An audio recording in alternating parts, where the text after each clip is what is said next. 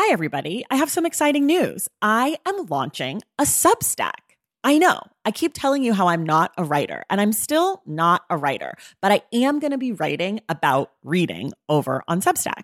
The Substack is called Unstacked, and you can find it at tracythomas.substack.com. There will be free options every Friday. There'll be a bunch of weekly roundups, announcements, all the shit I'm into. And then if you want to upgrade yourself to the paid subscription, I'm going to have author interviews, bonus episodes, anticipated reads, book pairings, community chats, all sorts of stuff. So, if that sounds like something you'd be into, go to tracythomas.substack.com and join Unstacked. And of course, I've got a special offer for you. If you go to tracythomas.substack.com slash the stacks 10, you get 10% off your first year membership of Unstacked. You have from now until April 4th to redeem. Again, that's tracythomas.substack.com slash the stacks 10 for 10% off Unstacked. Okay, that's enough. Let's listen to this episode.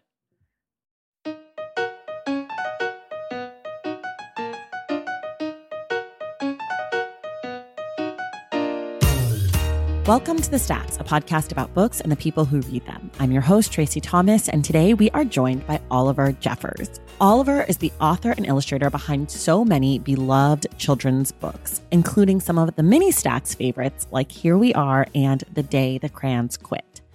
Oliver has just released his first picture book for readers of all ages, and it's called Begin Again How We Got Here and Where We Might Go Our Human Story So Far. Using vibrant colors and poignant words, the book builds on Oliver's artistic exploration of humankind's impact on itself and on our planet since the dawn of our species. We talk today about how Begin Again is in conversation with Oliver's other work, what he hopes readers will keep in mind as they read Begin Again, and which parts of this book he is the most proud of. Remember, our book club pick this month is Tar Baby by Toni Morrison, and we'll discuss the book on October 25th with Minda Honey. Everything we talk about on each episode of The Stacks can be found in the link in the show notes. To all of my book lovers out there, are you looking for a community to share bookish hot takes, get recommendations, and discuss the books that have had an impact on your life?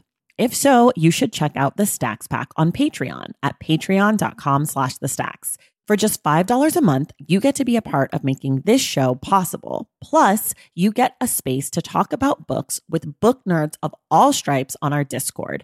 And you get to join our monthly virtual book club meetups. And you get to hear exclusive bonus episodes. Plus, you get shout outs on this very show. Let me shout out some of our newest members of the Stacks Pack Hawa Jalo, Kate Root, Mora, Elizabeth Alt, and Madeline Loesch. Thank you all so much for joining the Stacks Pack, and thank you to the entire Stacks Pack. I could not make the show without you. And if you're not in the Stacks Pack yet, you can head to patreon.com slash the stacks to join. I promise you it is never too late to show your love for your favorite creators, including me and this podcast. Plus, your new book besties are waiting to meet you. Head to patreon.com slash the stacks and join. All right, now it is time for my conversation with Oliver Jeffers.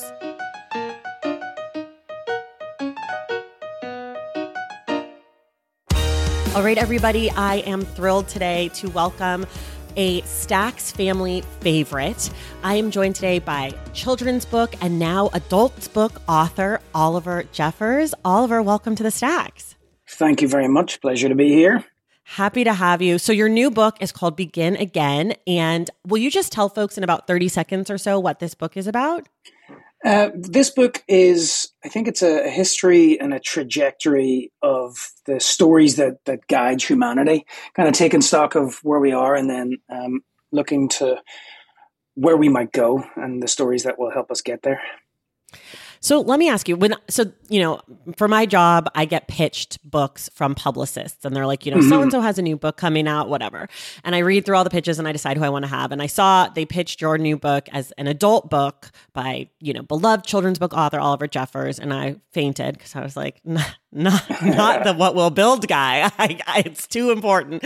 Um, but I'm wondering how were you thinking about the book? Were you thinking about it for an adult audience, and if so, does that change how you approach the work? Uh, that that is a good question, and I'm I'm not entirely sure. Whenever I mean, this book I think is the manifestation of multiple lines of inquiry that I've been engaged in for, for a significant amount of time and really trying to make sense out of all these patterns that I recognize. Um, and when I began putting it on paper, it just sort of came out of, a, in a burst because I, I, was making some connections that I needed to document. And at the start, I wasn't even sure if it was going to be a book or, you know, or mm. was I maybe writing the beginning of a film or was this going to be a series of large scale paintings or all three or uh, possibly more? I, I, didn't really know. Um, but I think I, you know, if, if I want this message or the ideas uh, uh, or the, the concepts in this book to reach as many people as possible, I think a, a book is, is about the best way to do that. So it began taking its shape in the form of a book because I, I, I, know how to do that. Um, but you know, the, did it was it a different process than the other books? Yes and no. I mean, and mostly no because it's not like when I'm making the picture books that I'm well known for that are mostly enjoyed by children. It's not like I sit down and think, here's a book for kids. What's the way that I'm going to do this so that kids will like it most, or or what what is it they want to hear? I'm always just trying to I suppose, communicate what it is that I'm thinking and feeling in as clear a way as possible, and really trying to satisfy my own sense of curiosity. So, in, a, not really, the process was much the same. It, it was just slightly longer and more complicated. Interesting. Um, do you think of this book? I guess let me put it a different way. I think of this book as sort of a companion to some of your children's books for sure. Do you feel like and I and I say that because I feel like while this book is longer and more complicated, and if you take the essay out at the end, because that's obviously like some serious reading, it has a similar visual look, it has a similar feeling to it, a similar you know sort of writing style. Um, your prose feel very similar to where they feel like in the children's books. Is this something that you might imagine could maybe bridge the gap between your children, the children, and the adults? I'd, I'd, say definitely so. You know, I don't really know who the target audience is for this. Um, I don't think it's kids necessarily. I don't think it's parents necessarily. Honestly, it could be and should be for everyone. I do just think that if, if people see my name at the top of a book and a picture book, they they might mistake it for a bedtime story, which it's not. I, I suppose the language which I'm using and the way in which I'm trying to simplify this was partly done so that I could engage people who feel disengaged regardless mm-hmm. of what age they are, where, what discipline mm-hmm. they're in, or geographically where they are.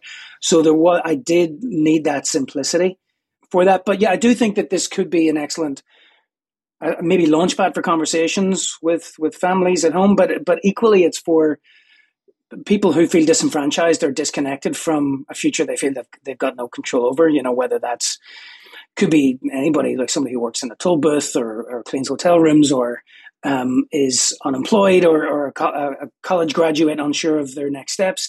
I, it's it's it's really for for everyone and, and and anyone. I think. Yeah. How do you think about audience? How much is your audience in your mind as you're writing and creating? Uh, normally, not at all. Um, because I, I, I, as I say, I am just trying to, you know, I think art is one of those, the few industries where the more selfish you are, the more generous you are. Whereas if you hmm. if you're pandering too much towards it uh, to what you think your imagined audience might want, you can. I, I wonder if you can end up with something that is that's uh, like a little prosaic and mm. tame. Whereas if you really are just willing to let the public watch you go down a, a, a rabbit warren of self questioning, self discovery, I think that lends to, to work that actually ends up being a lot more accessible to people. Um, mm-hmm. So, but with this one, I, it started off like that, but then I kept reworking it and rereading it to people to to make sure that the points that I was trying to make were actually being received, and then would finesse yeah. that and and maybe say it a different way, or if something was being misconstrued, come at it from a different angle. So with this this one, after I'd got the the guts of what it was that I was aiming to do, I definitely took into consideration audience a bit more than usual, just so it, I, I knew the the it was as clear as possible.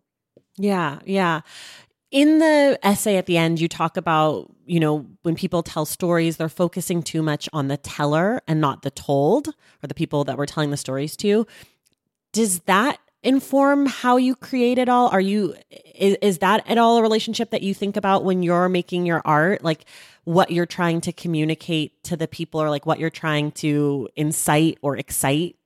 In, in, a, in a way, previously, no, uh, for the reasons that I kind of pointed out there. Yeah. That it's like I just I'm just gonna do this thing that I feel a, a gut compulsion to to make, and then it is what it is. People can take it or leave it, or or however they feel about it. Um, but yeah, that, but that's about the specific things that I make.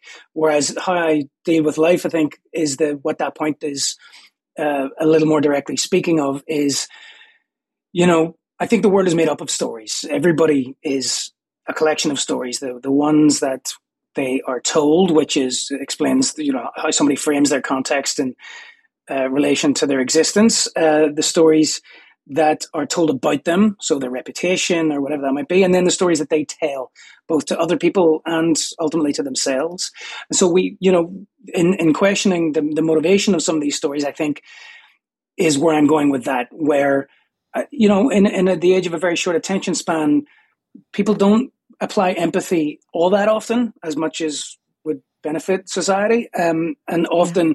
we're so trying, we're so busy trying to be understood ourselves that we forget to try and understand. And to, to give an example of that, it was like I, I I've, I've, said this a few times to different people and have talked them through it. Where I don't think I've ever met anybody who wanted to be disliked.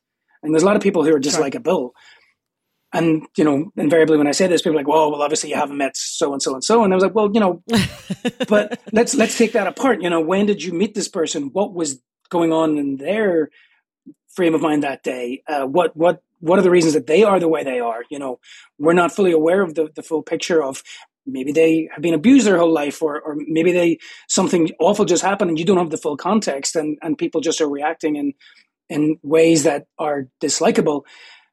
But ultimately I think, you know, whenever there are clashes of personality and somebody comes across as likable, it's it's it, often I think it can come down to a mistranslation of story that then somebody feels a compulsion to defend in an aggressive way.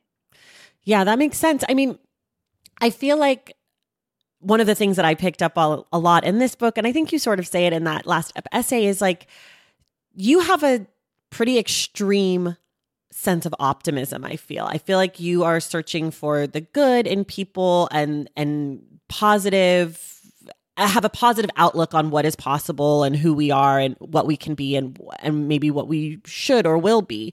And I'm wondering if that's something that is innate in you. Have you always been that guy or is that something you cultivate? And if it is something you cultivate, how?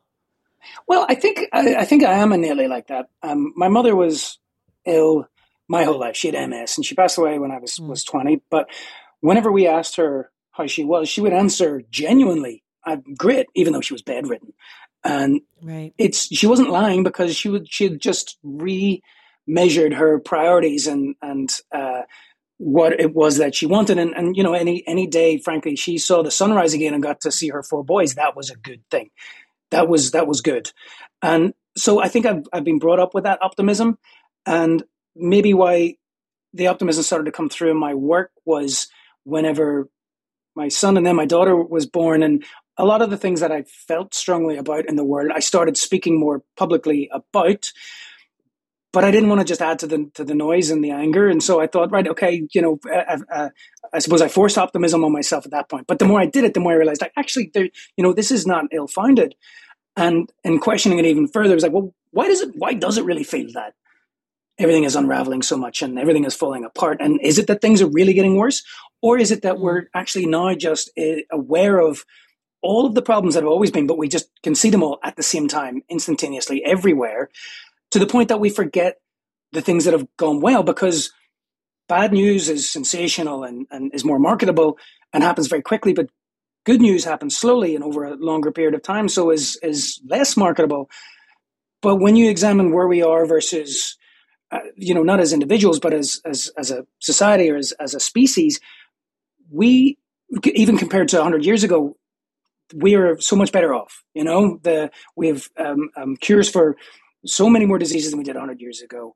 Uh, there's a lot less war than there was 100 years ago. There's a lot more equality than there was 100 years ago. Even take what I do, uh, picture books didn't exist a century ago for kids because kids didn't live predictably long enough to warrant having their own books.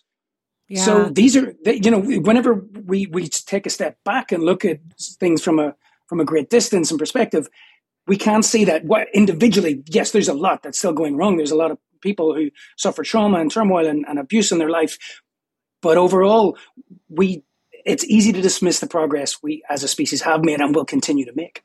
Yeah. I mean, I think one of the big theses of the book, or maybe the thesis, at least how I read it, was that with distance comes perspective. And I feel like, you know, how do we balance distance with feeling of urgency, like that ex- ignites the action that you sort of you know that you're sort of calling for yeah. in this book how do we balance like pulling back and seeing the whole picture but also still getting riled up enough to like want to make change well right and but i i wonder if you know for for a lot of what i'm doing it's not necessarily looking out at all the problems but it's looking in at your own motivation mm. so hmm. i actually think the the biggest thesis of the book is is an internal monologue that you have yourself and and and changing the way that you tell your own story so one that's mm. frankly more productive to your existence rather than just it's all falling apart and there's nothing I can do. It it could well it and you know it could well go from what's in it for me to how can I help? And you know that's a small step that feels much more manageable than how can I save the mm-hmm. world? You know, so yeah. I think it's the, the idea of changing the story that we tell ourselves so that it's less about me as an individual, more about us as as a as a, a collaborative species, I think is is a good place to start. And you know, moving away from the ego of being right rather than wrong, and and trying to switch your motivation to being better rather than worse. You know, those, yeah. I think those are some of the some of the big things. And I use distance as a perspective to show some of those things. But I, I, you know, I don't know how helpful that will be for everybody to do that from the from the idea of like, yeah, we're a tiny speck in the middle of a vast right. cathedral of nothingness. That's that's overwhelming right. for some people. Yeah, it's overwhelming for me, I think. I think thinking about space yeah. and also thinking about the ocean are two of the most overwhelming, stressful things right. for me. The, the two great unknowns. and yeah. what can I do about it? But, you know, leading on from that, I, I think that we're at the tail end of this idea of the individual being all important you know, where mm-hmm. it's all mm-hmm. about you as a person, where you're playing the the starring role in the film of your life. And of course, whenever that's been the construct that there that has been for the guts of the last century, then when pitted against the really existential problem, you feel me as an individual, which you've been taught to your whole life, you feel worthless and meaningless and, and you can't do anything about it. But if we can revert back to the the idea of it's actually we're a community based species and changing the way you think about that on a much smaller scale, I think will have will have much more massive ramifications than than anything else. Yeah. Okay, I want to ask you a little bit about community because I think part of the book um, and you know you're from northern ireland and you talk about that in the essay and and when you were growing up you know the troubles were going on and it was a very contentious time and and you know that's just one set of conflict that was happening in the world at that time and what's happening now and all of that um, but I'm wondering, you know, if we're thinking about us as a we and, and a collective and a community and not us versus them, is there a way to really move forward, do you think? And obviously, I know you don't have the answer, but these are the thoughts that came up for me. Is there a way to move forward without parsing what's happened in the past, without sort of hashing out who was right and who was wrong before we can get to the better or it's, worse? You know, the, yeah, these are these are questions for for much I think bigger brains than mine or the philosophy. But you know, it's it's an interesting one where I, I I started to recognize that Northern Ireland kind of is a bit of a microcosm for the for the world. Um, and it's it's possibly easier to measure and manage, but the, there there is a there's a very real, very delicate debate that's happening. And with say, for example, take Northern Ireland, there was there was a report done about justice for crimes that were committed during the Troubles that that never went being marked in any way. And there's this call for justice to be done, and that is a very real. That's a very real call that these families whose family members or children or parents were murdered and disappeared to have no closure of that is right. is wildly painful. But as somebody asked at the time and it's it's it's very delicate can there be a differentiation between justice and closure? Because justice means punishment which means that somebody is right and somebody is wrong. And by that logic it the wronged it keeps the wound alive that we carry with us. Whereas closure might be what are the what is necessary, what is needed here to be able to close this chapter, to to fill this void, so that the the entire country can move forward.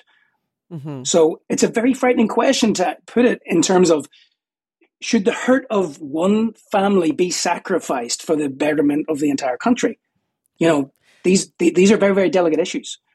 Well, so one of the things we talk about a lot on this podcast because it's something that I'm super interested in, and actually, I I felt like it was in your book, but I'm not sure if it was intentional or just you know some of the stuff that you're thinking about. And just hearing your answer is all of this sounds a lot like prison and police abolition language and discourse, mm-hmm. right? This idea of it's not about punishment. And, you know, I don't know that justice necessarily means punishment. I think the way we've interpreted it now, that's what it means.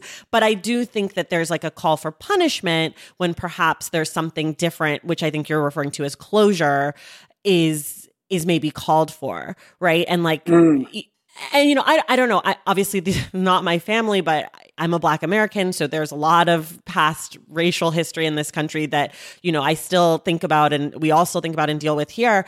And I think like absolutely this yeah, this call for closure and the, you know, here it look, sort of looked like reparations. It's like nobody's in trouble. Right. Nobody's being punished for this. Right, Black right, people will play reparations too. But this idea that we can move forward without some accountability or some communal calling to account, I think is tricky. Exactly. Yeah. No, it's very, very tricky. And I think the accountability is is absolutely right. And you can probably look historically at places that have done it in different ways than others, like Germany after World War right. II, the or way South they handled Africa. that as a, as a, as a yeah, yeah, versus, you know, uh, Britain right now with their, their post-colonial kind of existence could probably be handling that better. Or America. Um, but it's, yeah, well, I was us, getting us there. But, um, but, you know, if, if, uh, if, if we're looking at, you know, you, you sort of said about the, about the, the, the prison system here, where it's about punishment and closure. It's like, I wonder if that's actually not the bottom of that the, that debate, if it if it goes much deeper, is that yeah. let's look at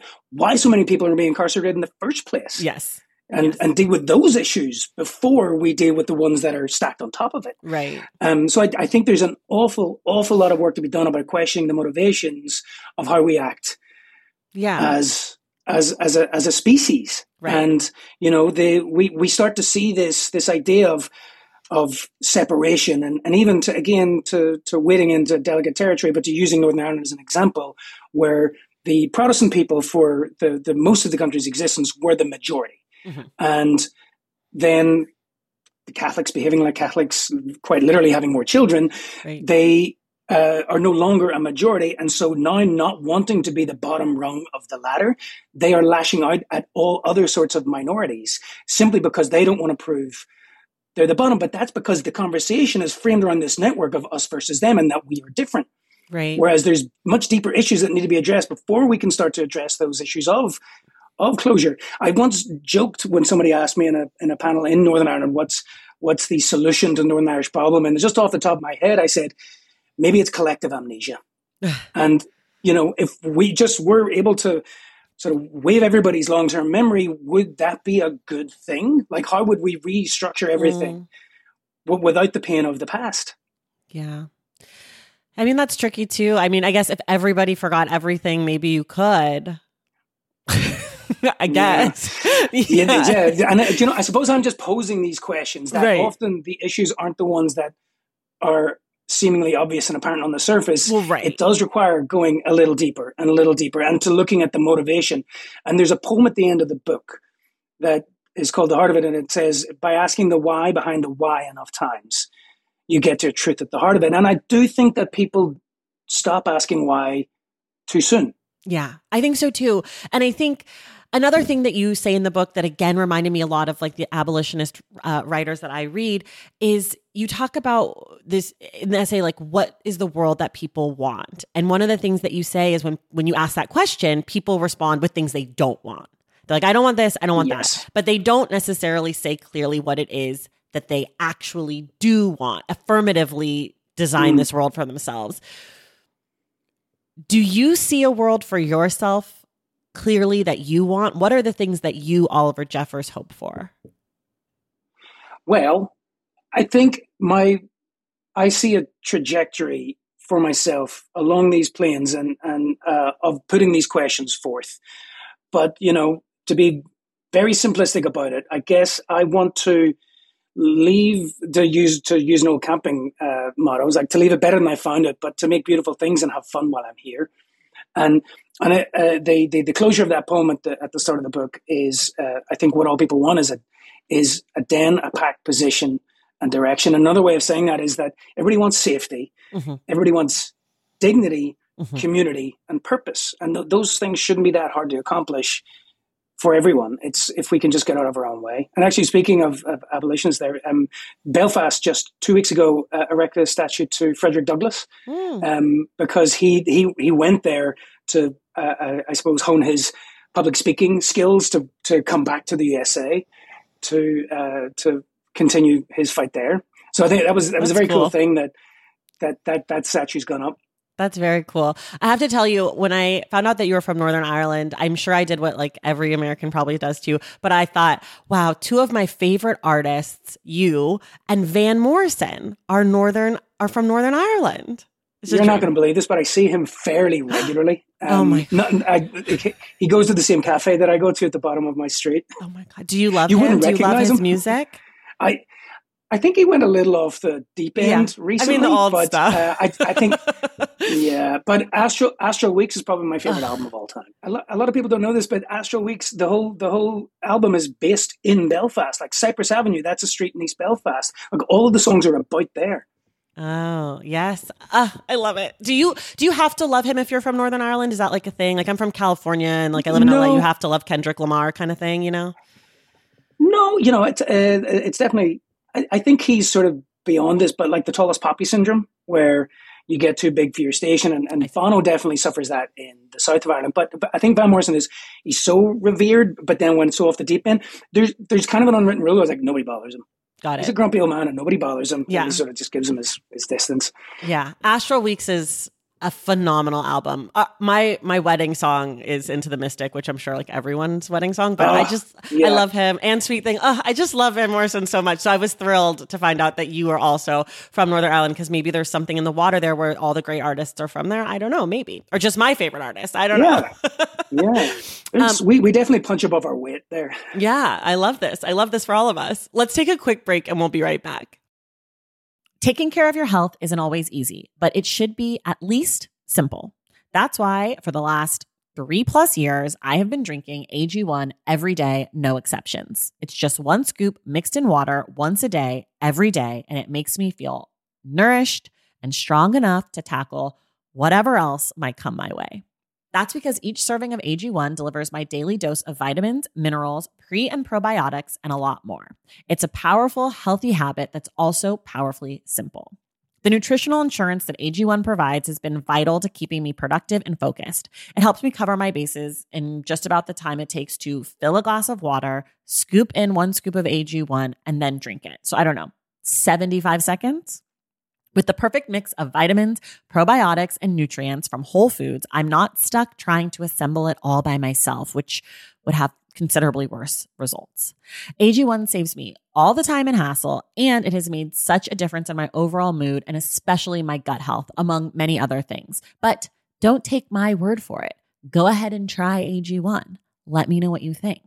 Whether you notice you're needing more nutrient support than you're used to, or you just need an edge for a tough workout, AG1 can be the ticket. If there's one product I had to recommend to elevate your health, it's AG1, and that's why I've partnered with them for so long. If you want to take ownership of your health, start with AG1. Try AG1 and get a free one-year supply of vitamin D3, K2, and five free AG1 travel packs with your first purchase exclusively at drinkag1.com slash the stacks. That's drinkag1.com slash the stacks. Check it out.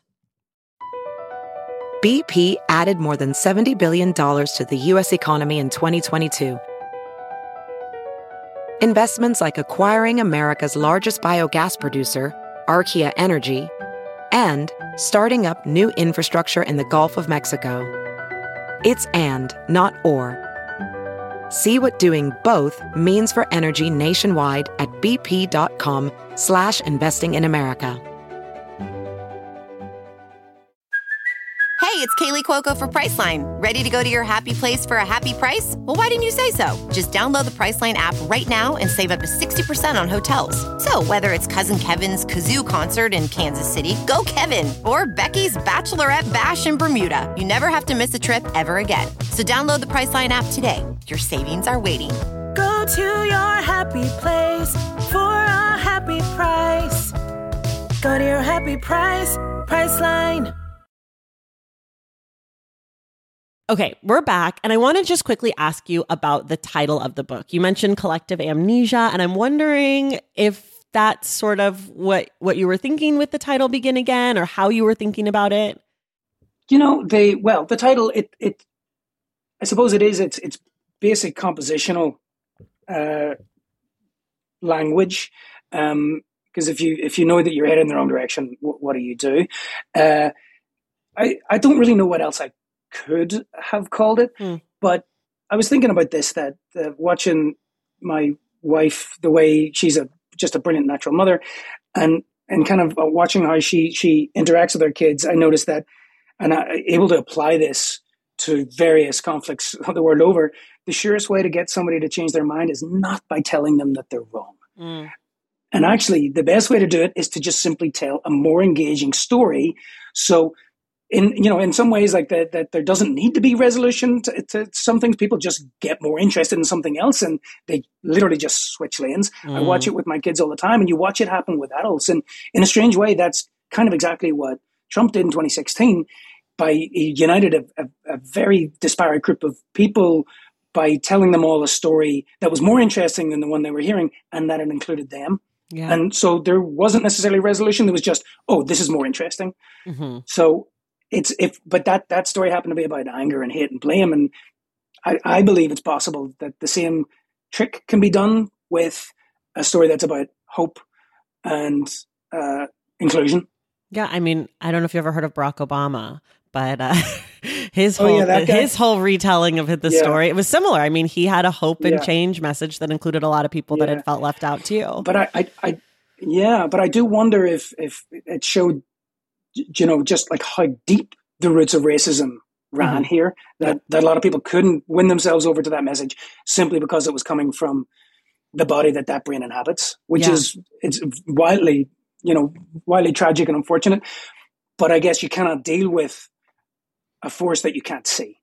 Yeah, but I think on the flip side, I think that, you know, with Barack Obama's campaign, what we saw were like so many people who had felt left out, who hadn't had the message you know, for them who registered to vote for the first time and like all of those things. And I think, you know, and just like with your example of Trump, he told a more interesting story to a certain group of people, just like Obama told a more interesting story to a different group of people. But I think like that's the thing about politics is that it gets really divisive and it does become so much us versus it them does. you know and it's yeah. tricky to find the story that includes everyone i guess or like includes enough people to feel transformative yeah. I think especially when it comes from a structure that's designed to to be yeah um, uh, you know almost like self defensive where uh, you you know you you ask any politician what their single biggest uh, objective is when getting elected and normally it's to get reelected yeah. uh, is so it's and they'll do whatever it takes to do that and you know there's, there's some societies like in, in, in Sweden I think in Norway they're they're they're talking about uh, no longer having career politicians, but more mm. like elaborate jury duty where people are lifted out and asked to govern.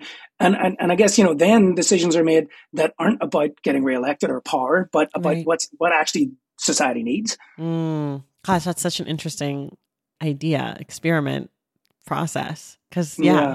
You know, and, and I think that there's a there's a book that I, I read a lot that I, I based an art show on, and it's definitely come into my my thinking an awful lot with with this project. And it, it, was written in the 1960s, and it's called the Operating Manual for Spaceship Earth by Buckminster Fuller.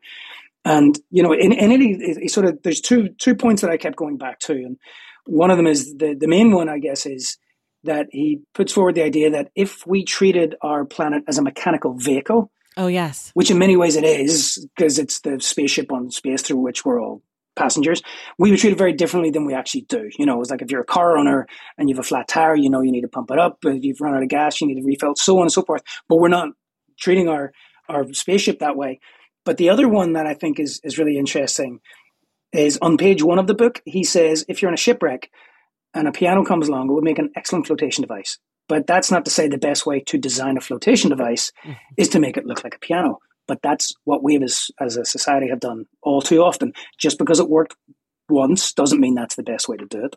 Right, right. And you have that moment in the book that I, I, guess I'm obviously assuming is coming from this thinking is the moment where it's like if we all thought of ourselves as the crew of the ship instead of passengers, we would treat it differently. Right. Yeah. Yeah. Yeah. And the, the, the, astronaut Nicole Stott says that an awful lot. And um, I had the, the pleasure of doing an event with her once. And, you know, she's been up to the International Space Station and has been one of the people who's experienced the overview.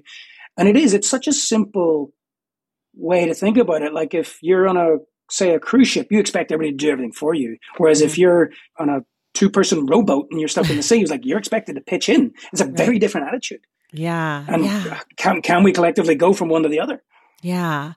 I want to ask you a little bit about your process. Um, first, with this book, Uh, you know, I've read it. I read it now three times, and as I was reading it, I was, you know, the first time I sort of was reading the words and looking at the pictures, and then the second time I was really focusing on the words, and then the third time I was looking a lot at the pictures, and I'm wondering, or the illustrations. I'm wondering how you approach something like this? Do you write out the full text and like as like a poem or a piece of prose and then illustrate from there? Are there images that are coming into your head that you have to get down and you try to kind of find the right words for them? Is it a mix? Is it neither?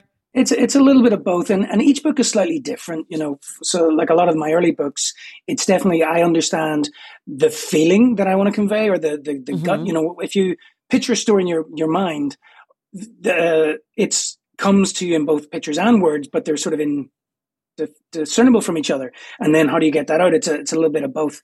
So some of the books have been like that. Um, Here We Are started as a letter to my son, so it was written in its entirety okay. before I thought to put pictures to it. I love and, that book so uh, much. What We'll Build? uh, thank you. And What We'll Build was written as a as a poem to my daughter, so it was also written in its entirety before mm. I put pictures to it. And with with this one, it was a little bit of both, where it was mostly written. Mm-hmm then once I started putting the the images in, I was able to say, well, what can I take out? What that's being said or shown more powerfully in the images. So it's letting the image do the work rather than just as a, an added on decoration. That makes sense. As I mentioned, here we are and What We'll Build are two of our family's like most favorite books. Can I just ask you like a really inside baseball about what we'll build? Is that pig? Is that your daughter's Lovey? Yeah, she's a little stuffed pig, and it sort of got it, it became personified to to a degree. It sort of like became a character. Yeah. Um, and she's moved on. She's got a new favorite one now. Oh, okay. Uh, which which makes me sad, but you know, it's hey, it's her life. Yeah, yeah, uh, uh. yeah. The and the fox in that, I kind of realized after I'd made the art is I think actually the the representation of my mother, who my daughter's named after. Because oh. I was as when I was making that the the spread where the fox first appears, it wasn't it wasn't in the sketches. I just sort of intuitively mm. drew it in and then kept it in. And I, I noticed that I was listening to my mom's old favorite music at the time, and it was only when I was done I realized like, wait a minute, that's I just put my mother in this book, and sort of subconsciously. But yeah, from here we are, and then which is about uh, the you know the just the, the simple joy and pleasures and beauty of what it is to be alive on Earth in the 21st century. And to the fate of Fausto, which very much questions the, the structure of growth and greed that we reward, through to what we'll build, which is about the power of recognizing that the future is yet to be written and mm-hmm. doing that together. And then with uh, Meanwhile Back on Earth, which is about viewing problems from a great perspective, from a great distance. I think it's this this culmination of all yeah. of these things has led up to to begin again. Yeah, I love that. I just, I love that. I love the books. One of the things that I really appreciate about it as a parent, and I'm sure you've read the books with other children through the course of your travels and things, but I get so excited because when my kids are reading your books, they're always stopping and asking questions and being like, Mommy, look, it's a this or a that. And it just feels like, and I get a lot out of them. And I think with a lot of children's books, they're very clearly written for kids or they're very clearly written for adults, which I really hate when there's like, you know, it's like these yeah. books are for adults and like, okay, no five year old cares about this. But your books, like, there's so much to look at visually that's so exciting and so stimulating. And also the words are so beautiful. I mean, here we are was a gift that I got for my bridal shower from my um my aunt and uncle and our first copy my kids as babies we read it so many times and loved it and by as they got older in that destructive stage they ripped it to pieces. And so when your publisher sent me begin again they actually sent me a replacement copy because we had like oh, literally worn the book yeah. to death. Like all the pages were out. The, the c page was just like half of it. They could only see the diver side. They couldn't see the iceberg side. It just was like we need and when we got it back and read it again like a few weeks ago it was it's back on the table every day we read oh, it. Just love, love, love. That's fantastic. Um, how do you like to write? How do you like to draw? How many hours a day? How often? Where are you? Do you listen to music, snacks, or beverages? What's your creative process oh, like? None of that is predictable. It's I think you just got to recognize when it's on and forgive yourself when it's not.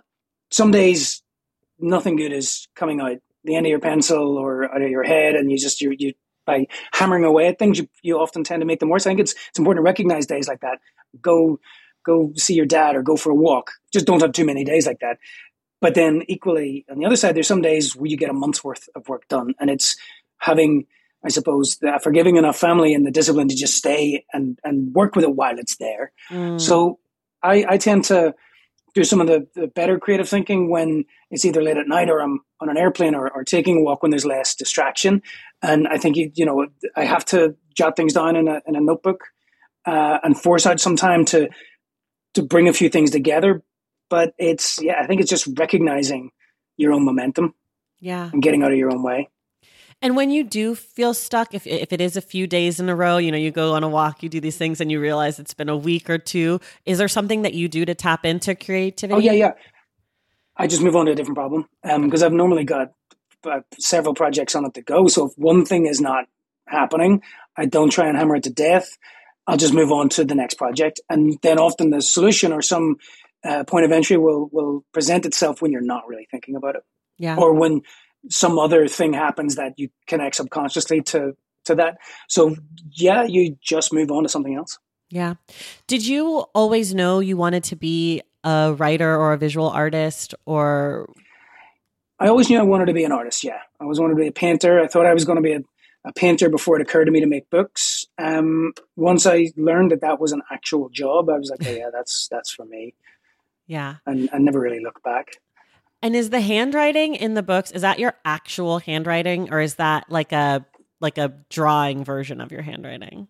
No, that's my actual handwriting. Um, I mean, if I'm writing something really quickly, like scribbling a note to myself really quickly, I'll, I'll tend to use cursive a little more just for speed. Mm-hmm. But the uh, I, I, work with a lot of different materials, you know, oil paints and colored pencils and collage and uh, and all sorts. And the, in Brooklyn, New York, space is a premium. So I need to. I have more. St- I, I, would. I could do with a studio three times larger. So everything is, you know, has its has its place, and I need to know where things are because I t- when I work, I tend to work urgently and quickly, and and so I took to, you know, years and years and years ago, labeling drawers and labeling mm. things, and and it it is my handwriting, but I just when I take a little more care, I sort of rec- I, I enjoyed how it looked, and and I can turn the volume up on it a little bit, but it's by and large that's how I write. I love that. And where are you? Are you in Brooklyn now? I, I was trying to figure I'm out where Brooklyn, you lived, yeah. but it said a lot of different options uh, on the uh, internet. yeah, yeah.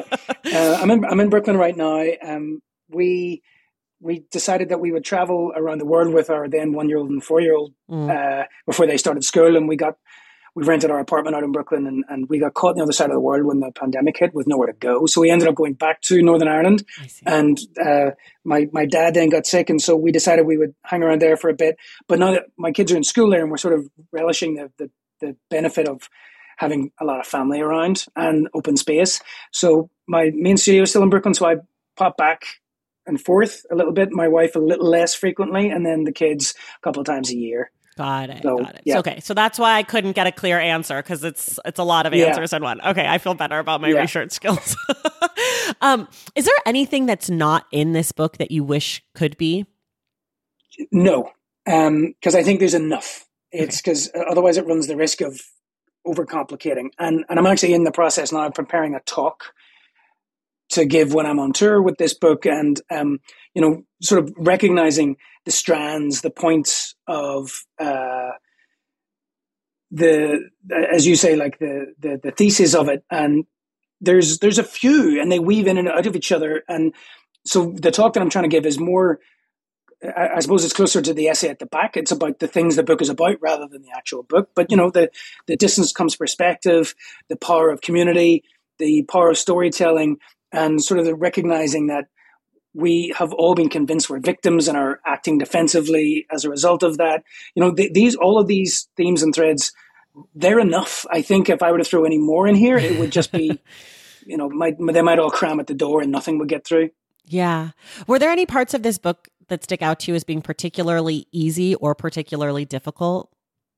Easy and difficult is not. It's the is not the right answers. I think there's there's bits that are more profound than others because it's just you know it's, when it's in the flow it's in the flow. Mm-hmm. um, and it's easier to talk abstractly about the feeling of something than spelling it out which is why i'm having a harder time with the talk than with the actual book. Yeah. You know it's like the May, Maya Angelou said that nobody remembers what you say they just remember how you, they make you feel. Right. and so it is it's that idea of a feeling. But you know i think of the spreads two of the ones that are more important for right now, I, I, the, the, very obvious one at the end is that we need to tell better stories and, mm-hmm. and a bigger one that that includes everybody, um, which is a doable task, I think. Um, but the the other ones I think that that need to happen before that can work is the the spread where it's um, you know after hearing a good joke or a good story, the first thing we think to do is who can we tell? Is mm. recognizing that actually what we really want is each other, coupled with the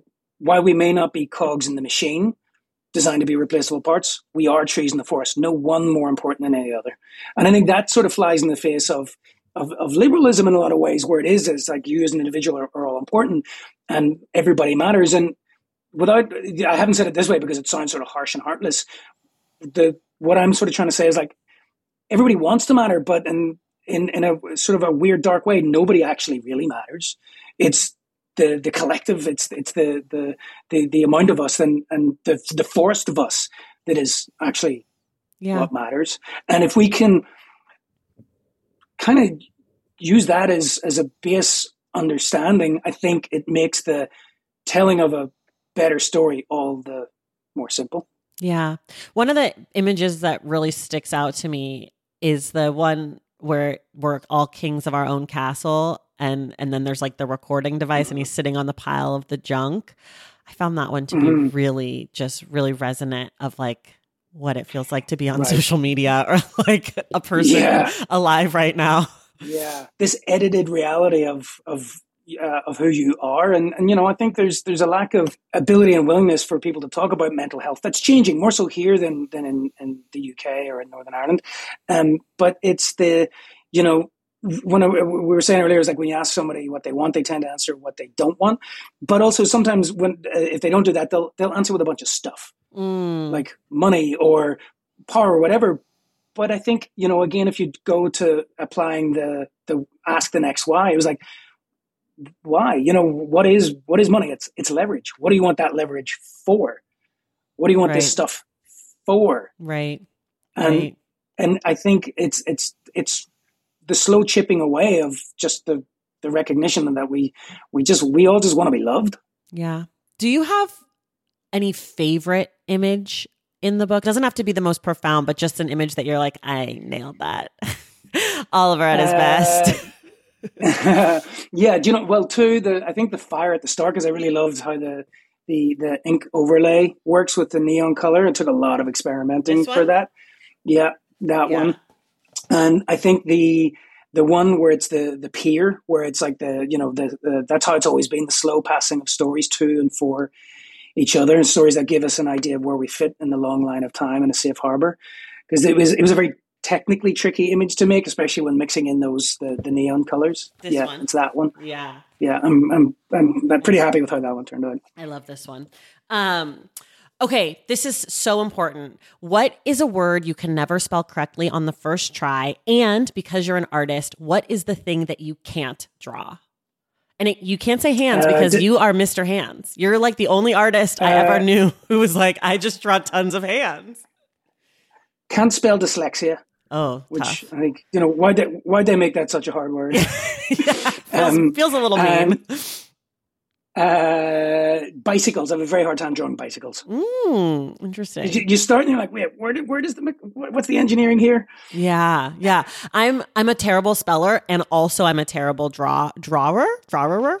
Um and I don't have that many artists on the show cuz this is a show a lot, a lot about books, but um I know from people who draw that hands is always like a very common answer to that. And so I found it funny when I was thinking about writing on my questions. I'm reading the book and I'm like, well, I, he better not say hands because he does it all the time like in what we'll No, build I lo- I there's love the hands.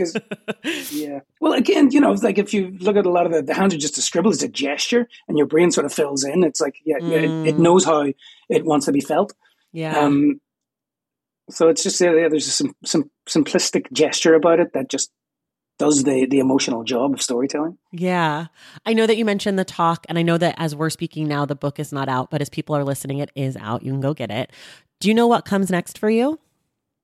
Um, I do. I am trying to take. Uh, there's there's a few developments ripples outwards from this project where I am starting to experiment with taking some of these concepts as larger paintings, but then also some of the talking points and and how they might uh, how they might be represented on on stage uh, while live drawing. So I'm starting to play with some ideas like that. I love Yeah. that. Can people buy your art? Yeah, they can. There's there's not an awful lot of it out there because I, I you know I have one foot in the fine art world and one foot in the publishing world. But I have, I have a gallery that's based out of Boston where I have a show every few years and and yeah, they- Cool. It's it's called Praise Shadows. Praise Shadows. Okay. I'll link to it in the show notes. Um, for people who love Begin Again, what are some other books that you might recommend to them that are in conversation with what you've made? There's a lot of history books like the um, you know Guns, Germs, and Steel, the People's History of the United States, uh, Sapiens for Yuval Noah Harari, uh, the Operating Manual for Spaceship Earth that I that I mentioned. Uh, there's some ones like that, um, and th- there's another quite abstract one, The Big I Am by Ralph Steadman, which is sort of a graphic collection of paintings. That's this you know. Uh, uh, he, he's just reminiscing on the, the, the idea of existence at all. Mm, Um, I have a think. There's probably some more that have- have come in and coming in one eye, Yeah. one eye and out the other. yeah. Um, what do you hope people will keep in mind as they read Begin Again? I guess what I hope that people keep in mind is just to check their own motivation and to to apply more empathy. There's there's an old Zen mantra that says, "Be gentle with everyone, for we all carry a great weight." Nobody sets out to be an asshole, and often it's just stories that are misconstrued. Be gentle with yourself, be gentle with others, and tell yourself a better story, one that is leading towards a productive outcome rather than an aggressive defensive one. I love that. Okay, last question. If you could have one person, dead or alive, read this book, who would you want it to be? Oh my goodness. Um, Carl Sagan. Okay, great. Um, that's it. you nailed it. Um, everybody, you can get Begin Again wherever you get your books. It is out in the world. I highly encourage that you do. Also, if you've never read Oliver Jeffers' other children's books, get them for the people in your life who are parents or not, or children or not. They're so, so good. All the books are beautiful. Add to your collection. My fave. Thank you so much for being here. Thank you very much. It was a pleasure. And everyone else, we will see you in the stacks.